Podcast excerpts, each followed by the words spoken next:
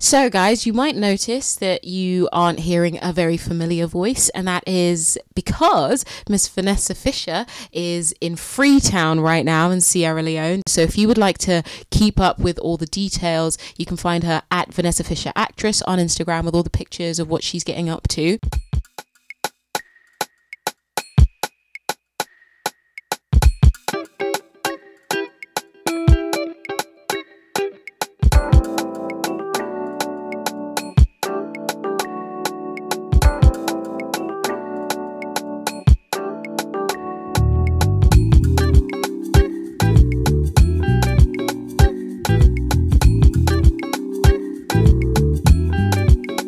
Guys, welcome back to Generation Vex, the podcast where we discuss and explore literature by writers of colour. We'll occasionally regularly. mhm, take a detour into the arts and popular culture, and no matter the topic, something's always got us vexed. That's true. Generation Vex is produced with the support of Green Door Pictures. So we've got something a little different for you today, guys. Uh, as you may know, last episode we chatted to author Bernardine Evaristo about her new novel, the Booker Prize-winning Girl, Woman, Other. Whoop whoop. Girl, Woman, Other follows the lives and struggles of 12 very different characters, mostly women, black and British, as they tell the stories of their families, friends, and lovers across the country and through the years. This episode will be drawing on some of the themes of the book, and in our conversation, we'll be chatting about some other books which we think tie into those topics, as well as cultural things that have been inspiring us recently. You don't have to have listened to our last episode to enjoy this one, but you're welcome to. Today, we are joined by Hannah Chukwu, part of the editorial team at Hamish Hamilton. Yes. Hey, Hannah, how you doing? Hi. Um, Hannah worked on Girl, Woman, Other, and will probably have much more in-depth insight into the novel and its themes than we do. Welcome to the podcast. Welcome. Thank you. Hannah, as always, we open our podcast with a question that we like to ask all of our guests. So I'm going to ask you today, what has vexed you recently? A great question. uh, mine's actually very topical this week. Okay. So um, mine is about the coverage of the Turner Prize last night. Don't know Uh-huh. if you guys saw it, Okay. but the um, reporter Sean Lay, when he was talking about how um, prizes have been kind of split between um, different winners this year, when he mentioned the Booker, he talked about it being won by Margaret Atwood and another author. Oh, Yeah. another author. Yeah. Generic other author. Yeah. Yeah. Yeah, I think other is especially Mhm. um, yeah. interesting. Freudian in this slip there, maybe. Yeah. like- Mhm, yeah. and Yeah. also really specific. T- I just I'm I'm just fed up. Really, I'm sick and tired of being the other now. Mhm. You know, and I think it's like it's incredible because Bernardine is phenomenal at what she does, and the fact that she has written for people like her is incredible. Mhm. And for someone who's a news reporter who's supposed to have done their research about every single person who's won the Booker Prize, Yeah. which there's only There's two. only two. It's not, a, it's not a long list. There's only two this year. So um yeah, I just feel like that was a weird slip. Crazy. Agreed. Yeah. Crazy. I think also it really plays into that kind of um, kind of a trope which I feel has like is heavy that it feels especially as other as people you know who are not sort of the mainstream you constantly need to prove yourself and that idea that she's still another author rather Yeah. than the Booker Prize winning you know and like joint winner of this year and somebody who has been working for you know decades in the industry Yeah. it's it's crazy we had her on Mm. yesterday uh, yesterday we had her on last episode and like talking about her career just it blew my mind Yeah, like, the length absolutely. of time and the amount of Mm. time the amount the amount of different sort of eras of literature that she's been through Yeah. and to still kind of be Mm. regarded as like an up and comer or someone who's just breaking into the mainstream after all that. Definitely. And when Yeah. she talked about it, it's like a you're watching her be erased kind of in real time. Yes, She's talking yeah. about how we lose people in history. But she's Yeah. like, this is literally happening. I saw that as tweet we're actually, watching. yeah, and it really is. It's yeah, that's it's such a shame, and also points out kind of how important it is for the people in power, the people who have the voices, to constantly do that work to help uplift. Because Mhm. those marginalized people, you know, you can write a Booker Prize winning book, and still somebody can erase you with a single kind Yeah. of half thought comment, and so Yeah. it does it takes the effort for people to actually go, I'm going to help to put somebody in the place they deserve to be. Mm, Mhm. So listen, guys, go out there, buy the book "Girl, Woman, Other" and let's hashtag it "Girl, Woman, Other." She is not an other Yeah. anymore. Mm. Thank you very much. Uh, Sharon, how about you? What has vexed you? Okay, thank you so much. I'm rubbing my hands together. They sound dry. I, I apologize. uh, I'm going to stop.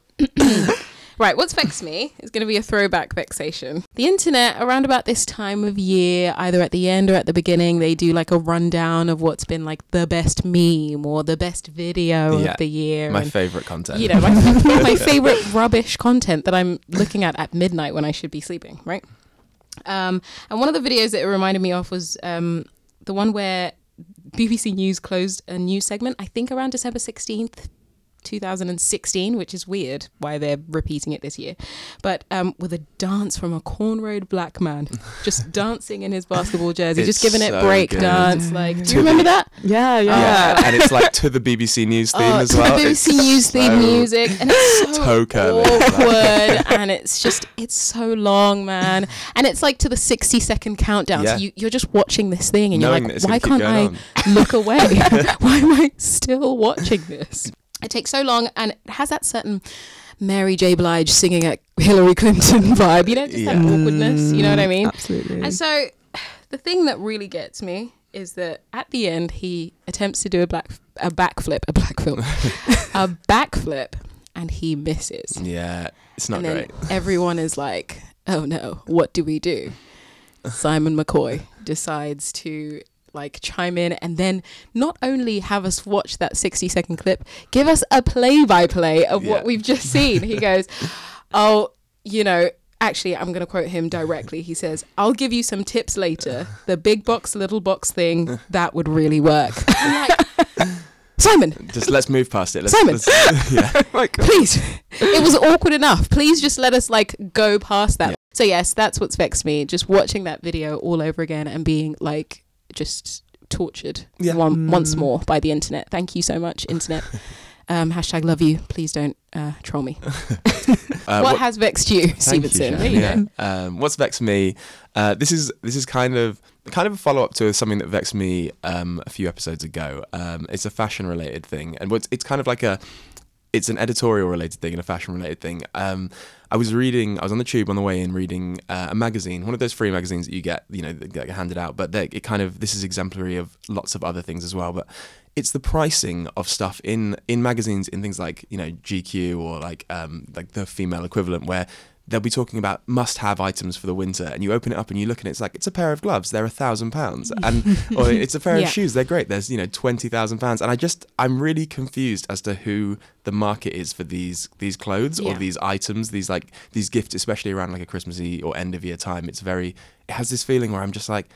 I don't understand who the target demographic is for this, Yeah. but if it's for me, it's Mm. making me feel bad, you know? Yeah. Um, and it really stresses me out as I look at my very much not thousand pound gloves that I'm wearing. but i just feel like it's targeted at every single person who does not earn enough money to pay for a thousand pounds worth of, Yeah. of gloves but one day hopes they will which Mhm. is Mm. horrible man just thinking about it yeah. It's suppose terrible You said it was a free magazine as Yeah, well. exactly, So it's yeah. handed to you. Yeah, it's crazy. But honestly that's actually really interesting. It kind of makes me think of you know the the whole argument that's been going on online recently about people supporting billionaires and kind of capitalism being really propped up by people who Mhm. who feel as though they're a few steps away from being a billionaire without maybe really comprehending quite how much money that is. And I feel like Mm-hmm. these kind of magazines really feed into that narrative, that kind of if you work a little bit harder, if you scrimp a little bit more, you'll Yeah. you'll you know quadruple or times by a thousand your income somehow. And it's a very Mhm. yeah, it's it's a very interesting but vexing occurrence. I think. Yeah. Mm. But you know what? I think always listen to the advice of Hasan Minhaj at this point, where he says, "Billionaires will not save you. They will not help you. So there's no need to help them." Yeah, you very know? true. Very That's- true. That's it. So you're saying I should stop reading these magazines? Yes? That's what I mean. So shiny, That's what you I know. mean. I just Yeah. want it. And they're so free. yeah, they're so free.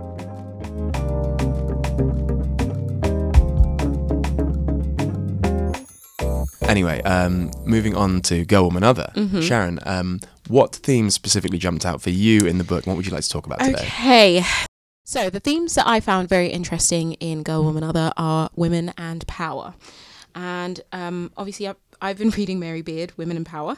Um, and that book makes a lot of reference to Caravaggio's Head of Medusa, um, which obviously was made by Caravaggio. yeah. um, obviously to everyone who knows Caravaggio, which wasn't me two days ago. Um, and, and then he created two versions of Medusa, um, depicting the exact moment when she was executed by Perseus. So, my question to you is from Medusa to Merkel to May to Clinton. Is the world still obsessed with quieting the incessant noise of a powerful and opinionated woman? Mm.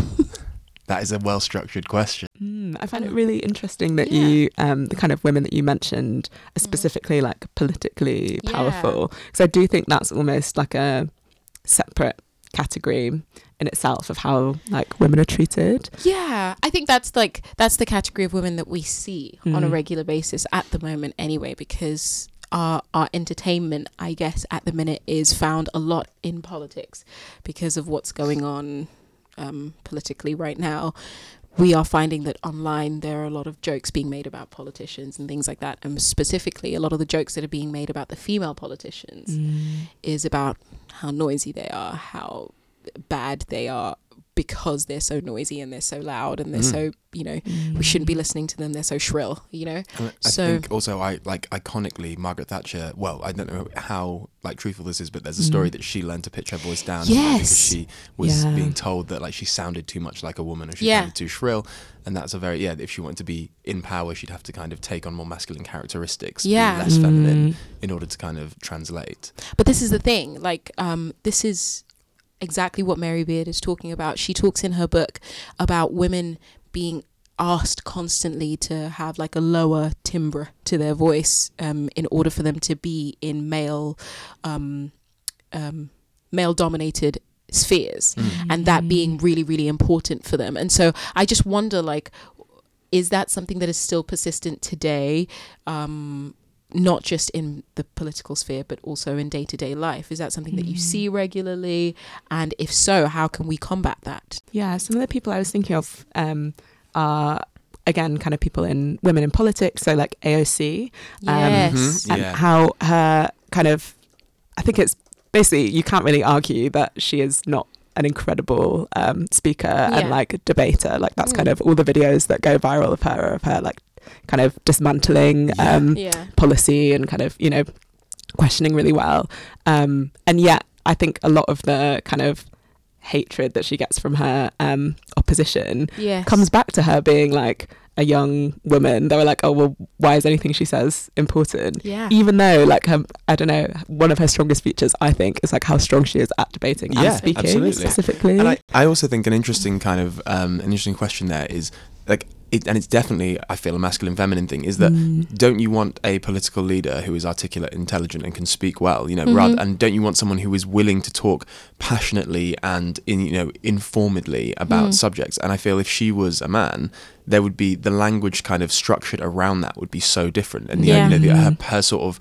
Um, like all the sort of negative elements of the passionateness that she brings to it could be perceived as being, oh, he's such a strong talker. He's, you know, he really knows what he wants. He goes out and gets it. And like, I do think that there's definitely, yeah, it's a, it's, it does really feel like a gendered issue in terms of being able to shut her down by saying she's just sort of like a jabbering woman, which is not really something you ever say about male. Yeah, but this is the thing. There are certain words that are used for women specifically. So, like jabbering, um, shrill, obviously, Mm. like yammering like a dog. Like, you know what I mean? Have you have you ever heard that? hysterical Yeah, Yeah, hysterical, hysterical. massively. Yeah. Certain words that are just always used specifically for women. Whereas with men, if a man is loud or argumentative, he just has an opinion. He's very opinionated. You know what I mean? Like, Mm. um, or very strong. He's got a strong character, a strong willed.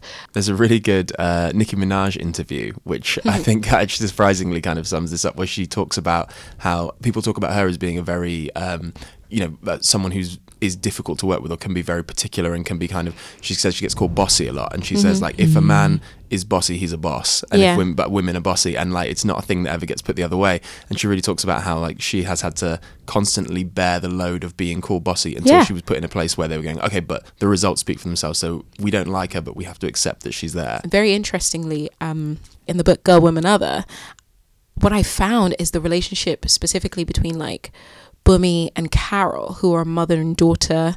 Um, Bumi, having grown up in Africa, um, brings her daughter with her husband. Um, things happen, and it just ends up being Bumi and her daughter Carol. And you know, Carol is sort of growing up in a London neighborhood, and she's you know trying to be the best that she can be, and you know, or fa- falling on the wayside every now and then. And Bumi is doing her best to encourage her daughter, but I feel like there is something to be said about the silencing of you know, the African girl within Carol who is being raised by Bumi. But the second she goes off to Oxford University and, and begins to change her language and starts to speak differently, that African girl is silenced and, and she goes away and she's no longer there with Bumi anymore. And I think it's something to be said about, you know, being told that your the voice that you have right now isn't enough. That's Mm. not what we want. There is a certain type of voice that is better Mm. for you. And it, it almost feels like what Bernardine does is she writes this relationship very beautifully because it starts to like dismantle somehow because that voice is lost. That sound that Carol had before she left for Oxford is destroyed and it's different. So, yeah, I just kind of find like there's silencing going on in lots of different areas and spheres and Yeah, I think uh, that's really interesting and kind of almost is like, to me at least, reads as kind of the negative version of intersectionality in that, Yeah. like, as a Mm. as women, there is the conversation about you being silenced for your femininity, Mhm. and then as you said, um, uh, Bernardine writes about like predominantly black women, and then there's an Mhm. element of being a woman and a person of color, and that both of those traits are not desirable traits in a, you know a like patri- like patriarchal society, Yeah. and as a result, you kind of not only is your femininity being silenced, but your sort of otherness in your race is being Yes, silenced yeah. as well. Mm. And so Carol almost feels as though Carol has to choose the lesser of two evils, and she's Mm. like, to be a successful woman, I can't also be, a, you know, an outspoken black woman. I have to be Yes. the the the sort of whitest, most Western version of myself I Quintessential can be in order to kind of British. break through. Yeah, Mhm. um, which is kind of which is obviously really really sad. Yeah. And I, I suppose the second half of your question about kind of like what can we do about it, or Mhm. how do you kind of how do you overcome that? I think Girl Woman Other is a really good example of that. Is giving women spaces to to speak, to feel that their voices are valid, that their Yeah. voices can be heard, Mm. and they don't have to kind of adapt their way of existing in order to be taken seriously. Yeah. Um, Mm. yeah. yeah for sure like like for ex- for example sorry i'm going to keep talking about the book because i loved it so much but um for example bernardine then goes on to tell the story about letitia Mhm. you know the story of like okay so letitia is this young girl went to the same school as carol but fell sort of didn't end up going to um, a good university she ended up working um, in in a shop i think it's iceland i'm not 100% sure but in my mind for some reason i saw Yeah, like iceland supermarket kind of. yeah Mm. for some reason. But yeah, Letitia was silenced in a different way. She was silenced sexually, you know, by all the different men in her life. Um, and I think the the way in which Bernardine writes is that she gives Letitia an arc of a story. She doesn't just make Letitia the girl who works in a supermarket. She gives her like this beautiful story of someone who is whole and full, regardless of where she works, what how that compares to someone else, how that looks when you know someone comes and chats her up down the street or whatever. She gives her like a full life and a family and friends and people she relates to and and people that she can be serious with but people sh- and people she can be silly with. And and I think that's like the beauty of telling a story that's not um just one story Chimamanda Ngozi Adichie says that um, a story isn't just you know I don't have to just have one story within myself. I can be multiple things in Mhm. one story, and I think that's what's so powerful about what Bernardine does. She's she gives someone a complete arc, and and I don't feel like I'm just gonna brush her with one stroke. Mm. Letitia is Letitia in so many different spheres, Yeah. and she's accepted in those spheres, and I think that's how we can combat that. Can I ask That's before we question. before we move on from that is Mhm. um, in a more sort of personal sense as to women, Mhm. um, are there any kind of times in your lives where you felt silenced because of your femininity or you felt that you've not been able to sort of speak or that you've not been taken as seriously because of being women in a specific space um, and how did you guys kind of personally combat that if if that's happened to you Mm. Well, I was just thinking, well, bringing it back to the book, actually, I think Mhm. what's she does really interestingly is if you're comparing like Carol and Amma and like how they they both end up like very successful, Mhm. but that success looks incredibly different Yeah. and one kind of involves compromise, which is Carol, who's kind of been in an institution where she feels like her only like route to success is kind of dampening herself and kind of um, making herself smaller. But then she does succeed. Like it's not that, you know, it's it's, it's complex because you, you're not Mm. like, oh, she did this awful thing and now you know it hasn't worked out. Like she, Yeah. she is kind of successful. very successful yeah Mm. yeah. And then Amma kind of has the opposite experience where she's very much like I think the I can't remember the exact line, but Brendan talks about her like throwing like grenades from like the side Yeah, of. She's Yeah. always yeah. like kind of rebelling against um, what was mainstream, and then Mhm. it's not that she ever moved into the mainstream, but like the mainstream mainstream moved to her moved to yeah. her. Yeah, Yeah. exactly. Amazing. Um, and I think that is yeah, what your question and your question like makes me think about a lot is that choice. I feel like I've definitely been in situations where I feel like I'm making a choice like that, where I'm like, Yeah. okay, I I know exactly what it looks like to be successful in this situation. I don't think that's who I am right now, but I think I maybe could do that. I think I maybe could um speak like that or like go to that event and meet Yeah. those you know what I mean? That yeah, kind of thought. And then the other situation which is having more confidence in yourself and kind of Yeah. in um just like your context and like the what your experience brings which is where you're like no i'm not going to compromise on that at all and that Mm. doesn't mean success and maybe won't mean success like in the future but like i, I maybe want to make that choice now i've definitely Yes. had that experience Um, and I think also that really feels to me that it touches on something which I think is really important, which is realizing that making that decision is not a one decision you make, but it's a Mhm. decision you make every single day. It's Yeah. a decision you make, you know, Mm. conversation to conversation, person to person, situation to situation. And so Mhm. you can kind of, like you said, you know, there are moments where you go, I'm not ready to make that, to, to, you know, rock the boat in this way yet. And I kind Mhm. of have to keep my head like ducked under. I have to take that microaggression or I Yeah. have to, you know, Mm. allow someone to think something of me that I know isn't entirely true because it's not beneficial for me here. But next time round, I'll do something different, or next time round, I can change it. And Mm. allowing yourself the grace to kind of not beat yourself up about it too much because it's hard out there, you know. And Yeah. uh, actually, you know, sometimes you need to do the thing that's going to protect you short term, and sometimes you need to do the thing that's going to benefit you long term. Yeah. And those things Mm. can sometimes look very different. I think my first experience of being silenced, I, I was really young and I was silenced by a woman, but like a woman who was not f- of my race. Because of the way that I looked, people assumed that I was the one in the wrong. And um, I ended up being suspended from school for like a week Oh because uh, you know we were in an argument. Even though she's the one that started the argument and said some very racist things um, i was the one who got in trouble hmm for um, being opinionated back. And i think that being my first experience in an institution um, which is school i found that like i went in into myself a lot more. So i found that i became like more inward with my with the things that i wanted to say. I didn't like voice my opinion so much anymore because from then on i sort of learned that when you say things out loud people will push push back. So i was like Mm. i'm i'm never going to do that. And i've kind of ended up i ended up being like one of those grown-ups that would not really say how they felt all the time you know which is horrible you Mm. know not not very good. So i think i learned from then um, the idea of white tears uh, is a very uh, Mm. very important thing in this world unfortunately. And um, yeah just one of those things i've had to learn to live with. But i refuse to anymore anyway. But yeah. But i do think that for me i found um, quite a closeness with Bumi's experience Mhm. funnily enough Mhm. because i relate to her at such a deep level i was i'm i'm an im- immigrant i moved here from africa and um africa the country Yeah, I was really, I was actually thinking, of I call you Africa? You know, the country of Africa.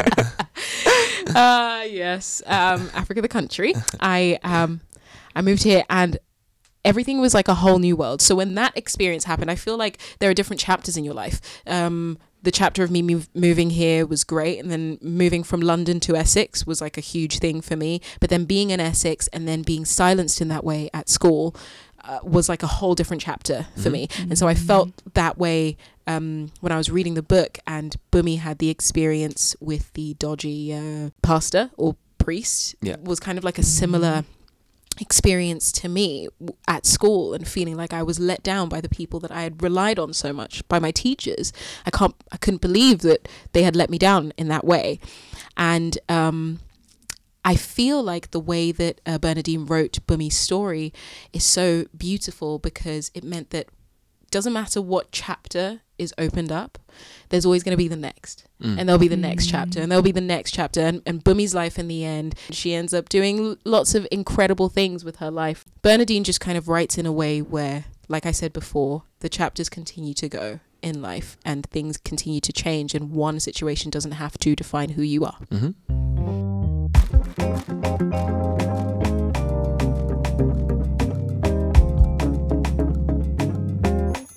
Stephenson.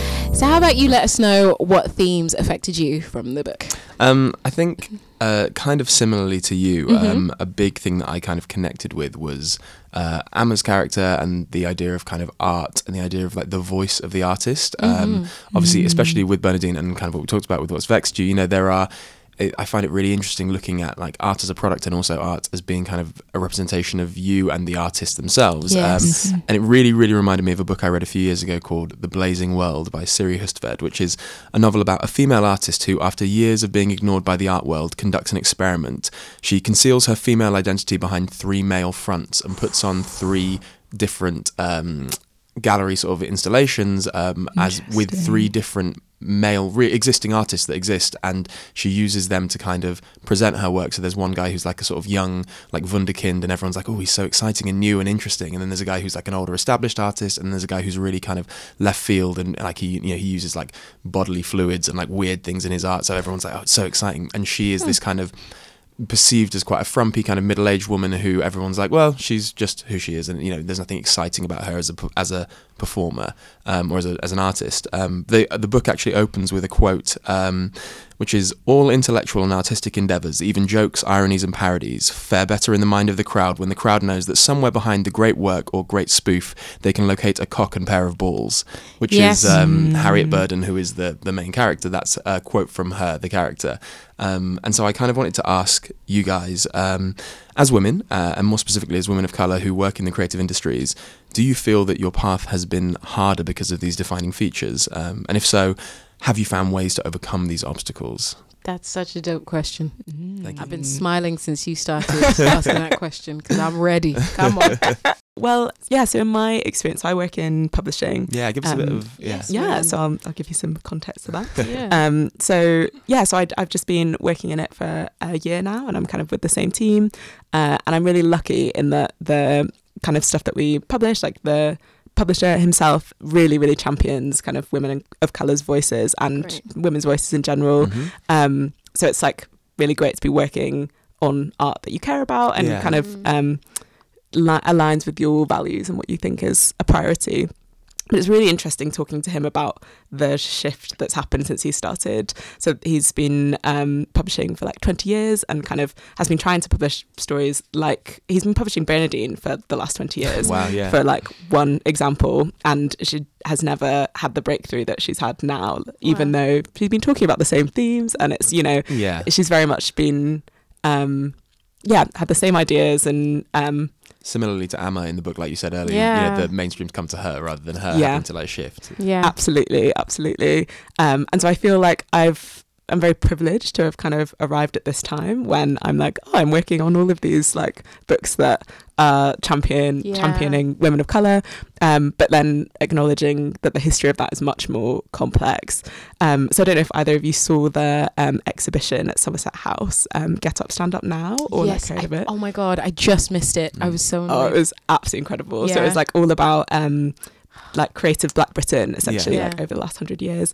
And I had writers and photographers and filmmakers, um, and a lot of the like uh, people I work with went like numerous times and like cried in the exhibition. and, like it had a real like impact on them because they were like having lived through the time when this just wasn't Yeah. like um pushed to the forefront and like all of this ha- stuff was happening in secret almost like the no one was being celebrated in the way Yeah. they should Mm. be um so i think that's what i f- find have found most striking about the time that i've arrived um because there's you know there's quite a lot of um, schemes for like diversity and inclusion, um, which have mostly been really positive in my Mm. experience. Like obviously they have their downfalls as like schemes, and when you're in an industry that is like predominantly very white and has been for a long time, Yeah. like being at the forefront of that also has its challenges Yeah. but it means I've arrived in a time where I'm like, oh, like actually, my most of my network are people of color, Yeah. Amazing. even within this industry. So I, a question about that, which I think is really would be really interesting. So when we had our Mm. launch um, event for this podcast, we had lots of people of you know people of color from the publishing industry. Mhm. Um, but what I did find was that m- the majority of them were at a relatively junior level, um, Mm. and I think yeah.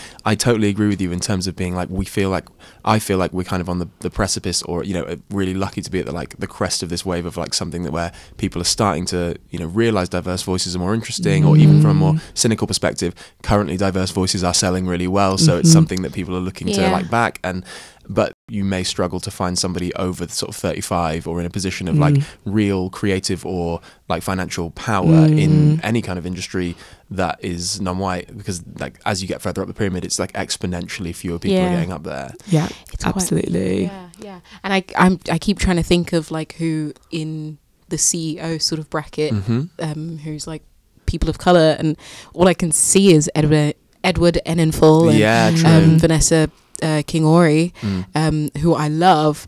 Um, but it's like we need more. Yeah. we need more Mm. people And, who I are. mean, Bernardine is such a good example of that, and I think we she actually talked about it in the last episode about kind of the longevity and the fact that like she's been around, and she mentioned Edward as well, didn't she? Like, Mm, was- yeah, is, she is did, very kind of yeah. She's she's one of a few, you know, and the fact that she's been around, like you said, she's had like a two decade career, Mhm. Yeah. like puts her in such a small bracket of writers of color, male and female. Really. yeah, Mm. yeah, absolutely. yeah. I'm I- I'm actually really excited. I feel like because everything it's simmering and everyone um, being at a junior level like excites me because that means that in the next 10 years there's about to be a huge shift Mm. you know Mm. and we're going to see those CEOs um, coming up and and it just it means that we're the ones who are getting to write history in a way that um, that's honest and real and true and that means you know my grandkids are going to be reading about this huge wave of like people coming up and telling their stories and that that excites me Yeah. You know? Mm. I that's think really exciting I think a big part of it as well, which kind of gets touched on in, in uh, Girl Woman Other, is Yeah. um, is technology as an empowerment Mm. tool, and the fact that so many of these people, so many younger people of color, so many marginalized groups in general, you know, LGBT groups, have Mm. benefited massively from like being able to connect through technology, and Mm. you know, Morgan in the book, who is a non-binary character who Mhm. becomes kind of like a figurehead online for non-binary activism, trans activism, and LGBT activism, is they're able to access that because of the fact that technology exists in a way that didn't exist prior, and I think that kind of has had a massive impact in in our world as well. I think there are a lot of people you can kind of point at who are making you know content creators who are making their own YouTube Yeah. videos and then getting commissioned to do things for like you know Mm. terrestrial TV or real TV or they're making music on SoundCloud and then they Yeah. eventually get a record label and people who maybe are finding a way into the mainstream through slightly like anarchic routes that wouldn't Mhm. have necessarily been available to them beforehand. yeah Yeah, definitely. And I love in the book as well that like Yaz and her friends, yeah they're like the like depiction of them learning about their time in history. Yeah. It's so interesting because obviously Yaz's mum kind of was a like revolutionary Mhm. kind of Yeah. at her time, but yeah, she doesn't recognize it. Her daughter just doesn't recognize it as Yeah. what we're what's happening now. Like it Yeah. is quite, I think, different because of technology. As Yeah. you said, like people are able to communicate so much faster and like organize much quicker and yeah um yeah just share ideas in a way that like they couldn't before Yeah. um and also like watching her and her friends like make mistakes as well Yes. and like you know be really ill informed but Yeah. like passionate And yeah, really having that like they've got a very loud voice. yeah, Yeah. What they know they want to say the right thing. Yeah. But that's like Yeah. indicative of our society now. Mm. That's the beautiful. She, like honestly, she writes about Hattie, um, in a way that only Hattie can can write. You know, in in the book, um, Hattie is a character who, um, we then find out is um, Morgan's grandmother. Mm.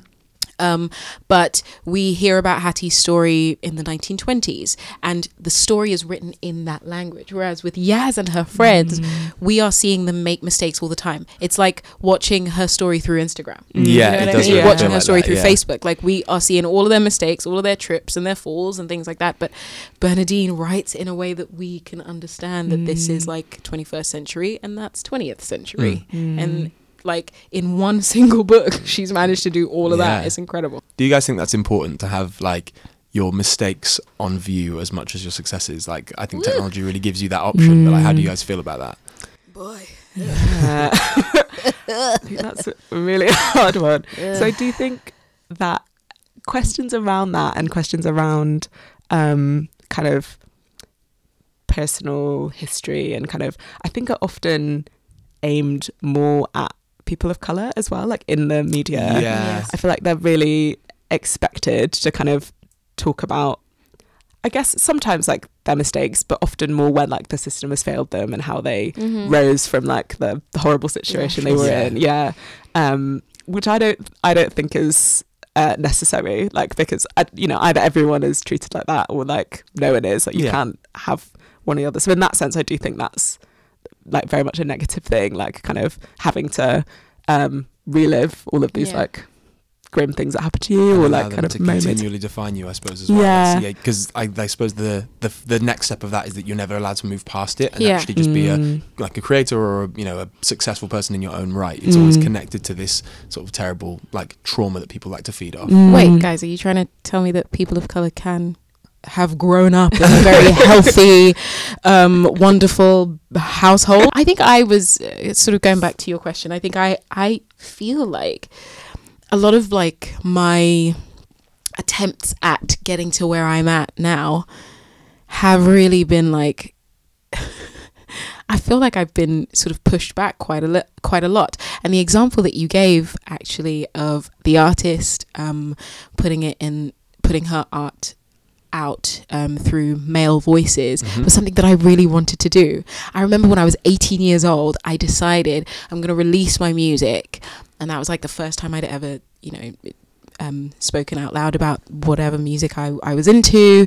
and I was like, but the only way I want to put it out is if I pretend that I'm a white girl, but have my own voice Mm. come be Oh, sung really? by a white girl and see how people receive it Yeah. because I just kept seeing videos of like, you know, the Beyonce was really famous, but the Kelly Rowland didn't really quite get the same Yeah. reception. Um, Mm. Nivea didn't get the same reception as everyone else. She was a little bit darker skinned. Do you know what I mean? Um, a lot of the girls, like the Saturdays, were coming out really famous, and a lot of them were fair skin Mm. and you know not my skin color. So I was like, I want to put out my music with a white person in the front and see how people would react. You know, and I just, I for some reason, I thought that people would like pay more attention to me if I were lighter skinned. Do you think that that white. was like a like a defense mechanism? Like, do you think you were like protecting yourself, like you know, potentially, or Yeah, for sure. I think I was definitely protecting myself, but for good reason. I think the industry uh, that we are in is very centered on looks and how people are on the outside rather than what they have to give, which is a shame. yeah? Mm. But I mean, hopefully, kind of uh, like you were saying, kind of, it does feel like things are changing. It think, feels Yeah. like things are kind of pushing in in a in a better direction. And like to take it back again to Girl Woman Other, you know, the the Mm. centerpiece of the novel is a play about um, you know, black women in history with an, like an all almost all black female cast, and Yeah. the audience Mm. are it brings together so many of the women in the book who sort of are marginalized until they get to this space where they suddenly see themselves represented on Mm. stage Yes. in a way that feels very 2019 you know something that is not really anything that could have happened or doesn't feel like it happened as much in the mainstream even Mm. sort of 10 15 years ago Yeah. Yeah. And Carol quite surpri- surprisingly says it herself. She goes, I never expected to see women who looked like me yeah up on stage, which is incredible. Yeah. You know?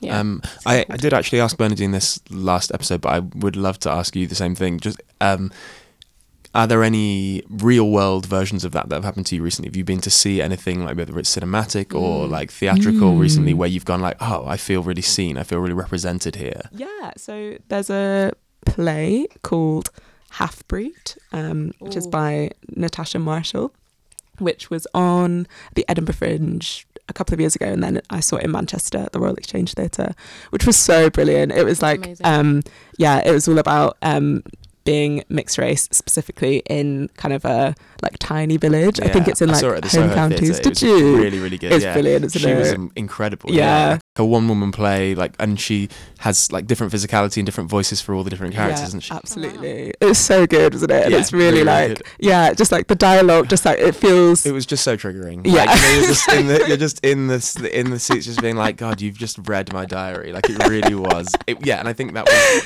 like such a good example of uh, specifically of the mixed race kind of experience as well, because it Mm. something that is is not quite white, is not quite black, and and there are so many specific incidences where you just go like, oh God, like that's exactly Yeah. something Yeah. that I've experienced. and she's kind of um she details her life growing up in like a tiny village in the home counties and kind of about what her friendships are like in that situation being kind of the only person of color in like such a small town um and also just having ambition and drive and kind of wanting to leave and wanting to um find a space for herself and not seeing that where she is um and kind of also about microaggressions and racism Mm. in that situation and what that looks like when you confront it for the first time, like Yeah. as a teenager, which she does. Um, and it's just really, it's great. That's amazing. Yeah, I think it's being made to a TV show. Is it? Yeah, oh, I that s- is I saw really her, like- exciting. I saw her um, Instagram post about like the sc- the like first script. I'm pretty sure. Oh my gosh, That's amazing. Yeah, And I think there's, especially, I think it's so powerful when it's written and acted by someone who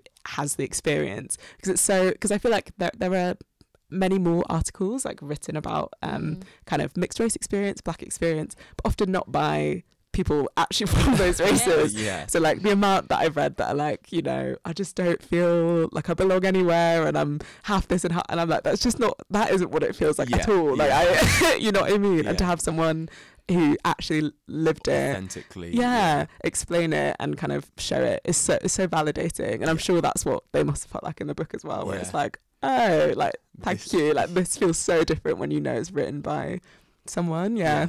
Actually, there's a TV series. Sorry, as you were saying that, I was thinking about a TV series called Mixed Up. Oh. That's Ah. written by um, Natalie Morris. And um, it's basically just mixed race people talking about their experience and, and what they've gone through. And it's just, it's really great. So definitely look it up. Yeah. You know, if you're looking Sounds for, really good. you know, mixed up, mixed up. Yeah. Look it up.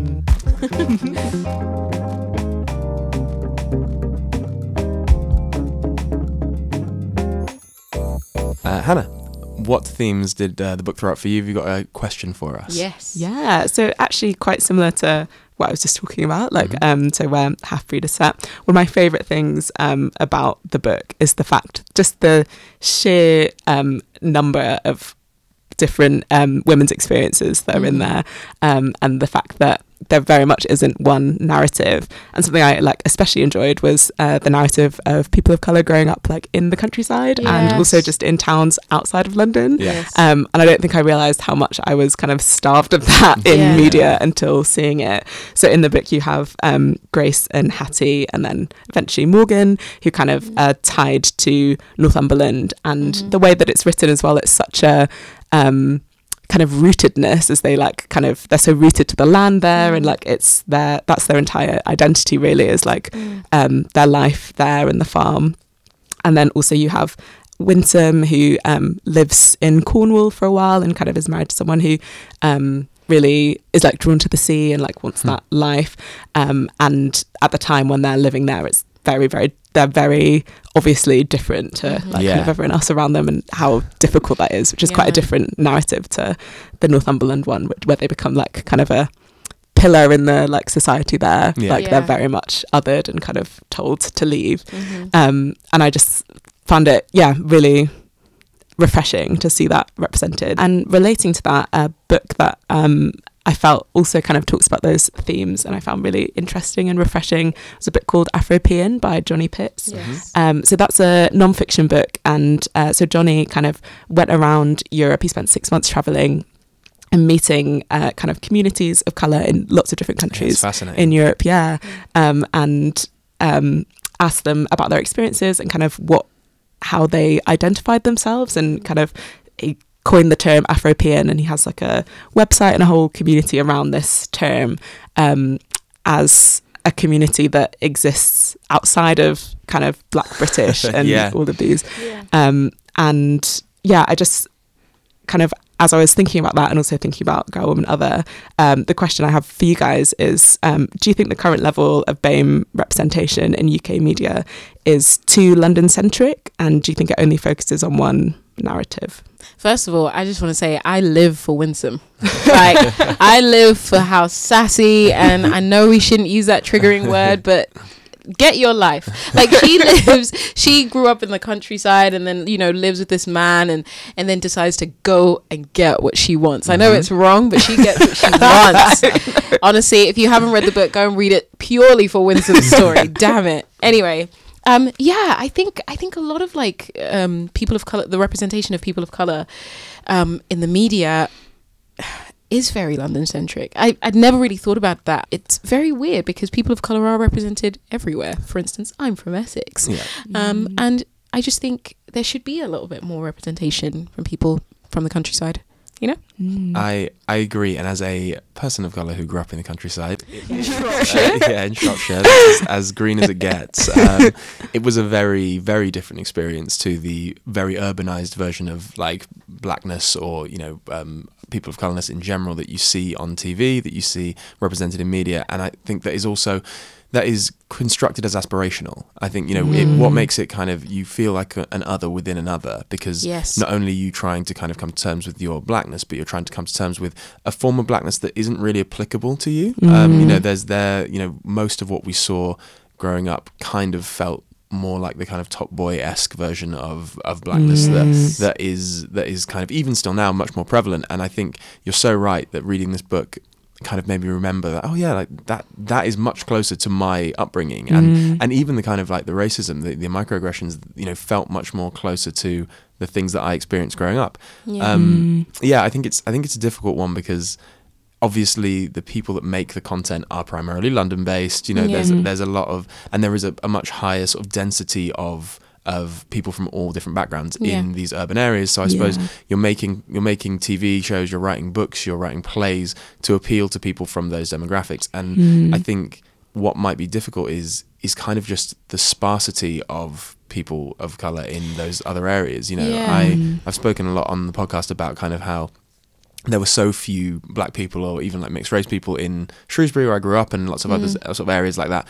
And I think you kind of need enough of them to get together to kind of form a bit of culture and to form something where they yeah. they feel comfortable telling their story and thinking anyone's going to care. Yeah. I think is kind of the is the big thing is how do you like something like um, Half Breed, you know, Natasha's play. I think like how do you you have to have the confidence to know that what you've experienced isn't an isolated incident. It's Yeah. something that is Mm. universal or it's something that can be universal. Mm. Um, and so I think empowering people to feel that their voice is worth hearing Mm. and that the story that they have, you know, even though it feels individual, actually can speak to like hundreds, thousands, you know, Mm. tens of thousands, is the is the way that we could kind of change that. Um, Mm. I'm not sure exactly how we do it, but I think you know connectivity and, and being being able to sort of talk to people through the internet and, and Mhm. having that feeling of closeness even over distance kind of helps. Mm. But I also think it maybe when we are, like you said, you know, when a lot of the content is very London based, when a lot of Mm. the content is very urban based, and when all of our, like a lot of the pillars of kind of pop culture are people like Maya Jama, people like Stormzy and like Skepta, and you know, who are all incredible people in their own right, but represent a relatively slim percentage of the entire sort of multiplicity that we can be yeah. it does continue to fuel that narrative where you're like, oh, actually, like, how do I fit into the mold if I don't feel that my upbringing and that my experiences like chime with what those guys are doing? yeah. Mm. Can I ask just a bit like on on part of that question, where did you grow up? Um, so kind of all over. So I was born in southeast London, Mhm. um, lived there till I was eight, and then moved up to like a tiny village just outside of Glasgow. Okay, yeah. Ah. Yeah, so Big like my change. mum's side, yeah, exactly, is all from Scotland. So that's kind of where I feel most connected in the UK because that's where we'd go every holiday. And yeah. um, and then at kind of twelve, we moved to Manchester, like Mhm. inner city Manchester. Wow. Okay. Um, and especially the area that we lived in was like predominantly uh, Muslim. So like both the schools I went to were like ninety percent Muslim. Wow. there. so that was much more like the community I had there. So yeah, kind of all over yeah. is why I didn't realize how much I was like missing these stories until I read this book and I was like, oh my gosh, this really is Yeah. so different from what I'd like. yeah. And so like one there there've been a, a few books. I don't know if either of you read um, Red Dust Road by Jackie Kay No, I no. haven't, um, but it's weirdly like s- similar to my story just because she's um, kind of grows up in Scotland and um, is now living in Manchester and it's like a Oh, similar and she's crazy, mixed yeah. race yeah like very similar and I remember that being like a light bulb moment I must I read that like yeah 12 or 13 and was like oh my goodness this is what it looks like to like to see yourself represented. yeah Yeah. yeah because I remember being like I just used to have the most kind of the smallest goals for what representation could look like I remember really really loving Taylor Swift because she was tall and had really curly hair and I was like representation clutching at straws. That I is know, really exactly. straws, yeah. and then you read something like this and you're like oh my god Yeah. like, Yeah. there is so much room for like all of us Yeah. you know Gosh. I weep for young you. I know it kills me now it's like, I actually find it quite difficult to see her but, like Yeah. talk about this I'm like oh what a sad time in my life Sad times. Yeah. Mhm. oh my um, goodness. but yeah, and I think I guess that's a huge part of what Bernardine's trying to do is like Mm. because um you know she's grew up in London and that's kind of her experience and her background. And this Mhm. could have very easily have been a book that just focuses on the characters that do as well, because there are Yeah. some and there's loads of those narratives and it kind of is set in those places. But I think kind of her goal and I think what she's succeeded in doing is just being like there is so there's such a vast spectrum Yeah. of who we can be and already are and have been for hundreds of years. Yeah. Like the fact that she takes it back um, and kind of talks about the origins of how people started building their life here and like how they moved here and like even the fact that um, she kind of talks about how what we've been talking about in politics at the moment is specifically Windrush, which Yeah. of course was like a really important moment, but it's not all of our experience. Like lots of us have families who came over, like my family came over from Nigeria in like a completely different generation, and Yeah. you know, it's we're such a melting pot, and it's also not just a recent thing, or like there aren't these like key moments in this one community. Exactly. It just is much. and I think also there's it's it's for me the book kind of touches on or de- deconstructs the idea of like there was a before before and after it's that kind of feeling isn't it of Mm. she she helps you realize like there has always been diversity in Britain there has always been you know a sea of different faces of different colors of different cultures of different foods and aspirations and actually yeah like you said it didn't start in the 1950s and prior to that it was the good old days where everything was you know completely white completely homogenous and Mm. and it feels as though it's like history's kind of been quite revisionist recently in terms of being able to say I would prefer it way like back then and but when you ask anyone to sort of pinpoint what that is they find it very difficult because actually as we can tell you know when you start looking into it we've always been a nation of immigrants as have Yeah. most nations you know Mm. and so yeah you're, you're right it, it really does it helps to sort of make you feel less alone and make your experience feel a bit more valid regardless of whether you're from a very urban area or from a less urban area Mm. Yes, absolutely.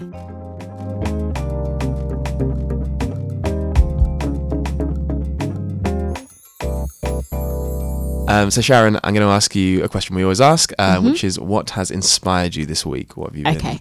What has specifically inspired me is Lashana Lynch in her latest yeah. uh, 007 James Bond poster.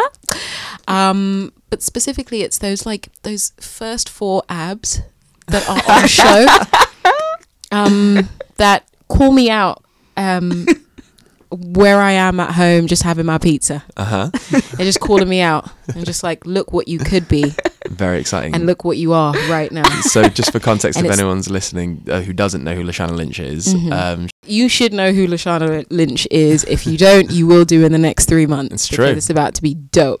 But yeah, those four abs are destroying my life okay. and inspiring me at the same time. There you go. That's it. Um, yeah, that's me. That's me. Hannah. Hannah, Um, what's inspired you? Yeah, so I recently, I feel like I might be a bit late on this, but I started listening to the Modern Love podcast, which I don't know if any of you Oh, have heard no, I before. haven't. No. Um, so Modern Love is a column in the New Yorker.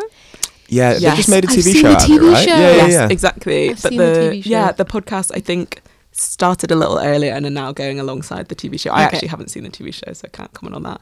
But oh my gosh, the podcasts are absolutely amazing. They really like dope. stretched what I thought like love could mean and I listen to them they're like 20 minutes long I listen to them on the way to work and like sometimes I'm just crying on the tube and I'm like Oh. why am I starting my day like this this is definitely not the way to walk into work but they're so good and some of them are like really serious some of them are just hilarious and Yeah. bizarre and like it's exactly Oh, what definitely you check it want. out. That's so Mm. cool. That's cool. Stephenson, what's inspired you? Thank you. Um, what's inspired me is another podcast, actually, um, which I think is a good thing as we're sort of closing up the series. It's good to recommend some other things to bridge the gaps. Um, yeah. Uh, there's a podcast called Song Exploder, which I don't know if either of you. Have no, heard of. I haven't. Yeah, yeah I'm, I'm a big, great. big fan of it. So it's um, basically it's kind of like a musically supported audiobook. Like each episode is based on the creative process of a different artist, and there's people like uh, Janelle Monae, uh, Blood Orange, like Mumford and Sons, like uh, Big Boi from OutKast, um, like like a, such an incredible spread. Um, bon Iver's done one recently, um, and so each episode, a, an artist deconstructs a song that they've made and talks about the process like through both kind of like the audio and the production side but like the emotional and narrative side as well. Um, and so each episode is wildly different because obviously each artist's creative process is really really different. Um, but um, something that's like a universal theme in every episode is kind of like them talking about something so personal to them and like how their creative process works. Um, and as an artist and a music lover it's kind of unlike anything else I've really come across, and it's very therapeutic. And it also makes me really want to create. Like I, I finish, and I'm like, oh god, that's how you start with an idea and like take it through to completion, and it just makes you really excited. Wow. But yeah, You're about Song to go and do like the, the craziest fire in the booth. yeah, exactly. So we're going to hear some lyrics. I mean, Dope. that's not necessarily my creative process. Look out for Stevenson Arden Soje's independent mixtape. Jokes.